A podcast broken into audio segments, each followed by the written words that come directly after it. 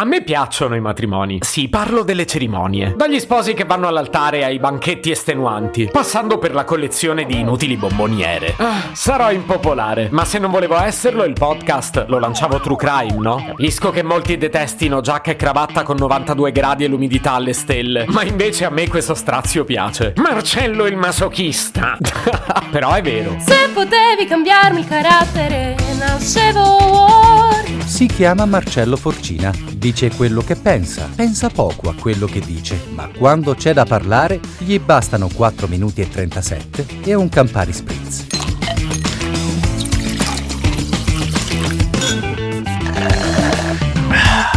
Perché mi piacciono? Ah, onestamente non l'ho mai capito. Sospetto che questa bizzarra attrattiva nasca dal fatto che considero i matrimoni degli eventi totalizzanti. E in effetti lo sono, perché quando sei di matrimonio, sei solo di matrimonio. Non è che puoi fare altro quel giorno. E a me queste brusche sterzate dalla routine piacciono un bel po'. È tipo la settimana di Sanremo che si parla solo di quello. E, e si va in una specie di realtà alternativa in cui conta di più cosa ha messo addosso Belen Rodriguez di cosa hai messo in lavatrice. Cioè, a me sta roba piace. Anche ai matrimoni conta più cosa ha messo addosso la sposa rispetto a cosa hai messo tu nella busta. Ah, no, forse questo non è vero.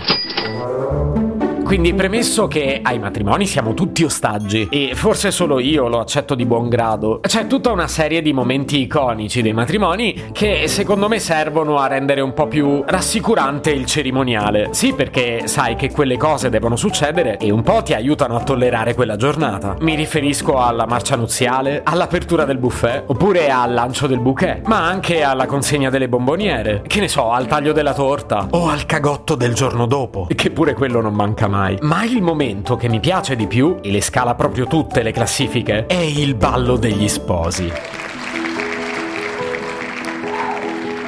I novelli sposini raggiungono il centro della sala. L'atmosfera è intrisa di romanticismo. Sulle note di un lento, gli sposi si abbracciano, si scambiano qualche coccola e iniziano a danzare. In realtà non si muovono molto, più che altro ondeggiano, ma tutti osservano la loro magia. È come se quel ballo fosse il primo passo della loro vita assieme. E poi, fateci caso, lo fanno tutti, iniziano a bisbigliarsi qualcosa. Ma cosa cazzo hanno da dirsi gli sposi in quel momento? Me lo spiegate? Ecco, io questo me lo sono sempre chiesto, perché poi io non mi sono sposato, quindi non posso neppure attingere dall'esperienza personale. Ecco, al massimo posso avanzare delle ipotesi e ho intenzione di farlo. Poi quella che ritenete più verosimile dirà un bel po' sul vostro modo di vedere la vita. Ho valutato per primo l'approccio romantico, cioè quello in cui uno dei due dice Che cerimonia perfetta, ti amerò tutta la vita. però poi per contrastare il picco glicemico sono passato all'approccio apprensivo. Secondo te c'erano abbastanza portate? La zia avrà gradito il risotto con gli scampi? Ci scommetto che le bomboniere non piaceranno. La smetti di pestarmi i piedi che ci stanno guardando? Ma a voler essere onesti, non posso trascurare l'approccio economico. Le hai guardate le buste, amo? Quella della nonna mi sembrava bella cicciotta. Pagato il ristorante ci avanza qualcosa per il viaggio di nozze. Non t'offende, eh? Ma i parenti tuoi sono tutti tirchi. E poi mi sono sorpreso a indugiare sull'approccio gossiparo. Ma ci hai fatto caso che mia cugina sta a flirtare pesante con tuo zio?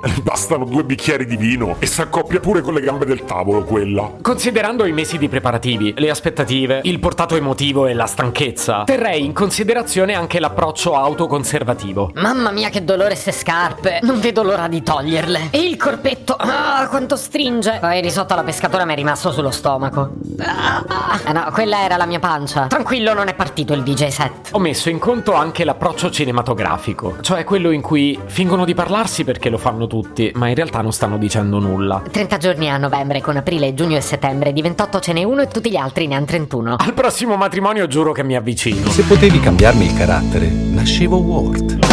Un podcast inutile, effervescente e tossico, come una pasticca di mentos in una bacinella di Coca Zero. Questa serie è disponibile su tutte le principali piattaforme di podcast: Spotify, Apple Podcast, Google Podcast, Spreaker, Amazon Music e a breve anche sul citofono di casa tua. Stelline, recensioni e follow sono molto graditi. Per due chiacchiere con Marcello e aggiornamenti sui prossimi inutili episodi, segui il canale Instagram chiocciola Nascevo World oppure cerca su Telegram l'account chiocciola Marcellogram.